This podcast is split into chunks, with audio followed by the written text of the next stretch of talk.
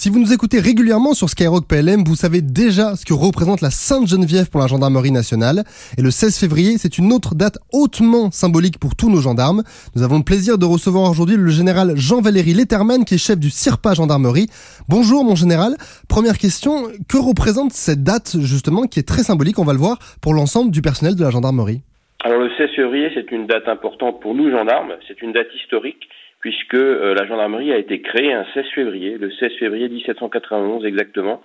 En fait, l'ancienne maréchaussée, euh, à cette date-là, est devenue la gendarmerie nationale. Et donc, on a choisi depuis des décennies euh, ce jour pour être le moment d'hommage traditionnel rendu à nos morts et, et, et à nos victimes. Depuis l'origine du choix de cette date, qu'est-ce qui change cette année? Cette année, notre directeur général, euh, Christian Rodriguez, euh, a décidé de donner un sens plus large à cette cérémonie. Cette cérémonie, elle est propre à la gendarmerie. Vous savez, dans les autres armées, il n'y a, pas cette, euh, ce, cette même date du 7 février.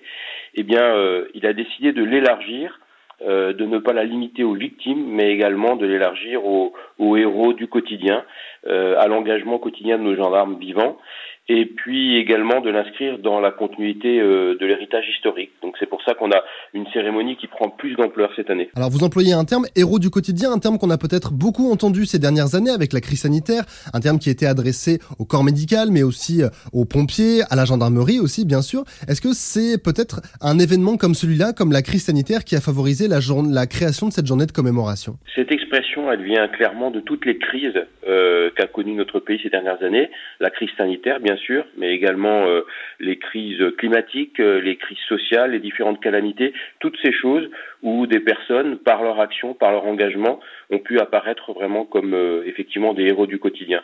Et c'est une expression qui nous va très bien, qui nous colle très bien en gendarmerie, parce que l'activité quotidienne humble, discrète, euh, mais efficace du gendarme, cette espèce de, de, de bienveillance, d'engagement paisible, de calme, ça correspond très bien à nos valeurs et, et à cette expression de, de, héros du quotidien.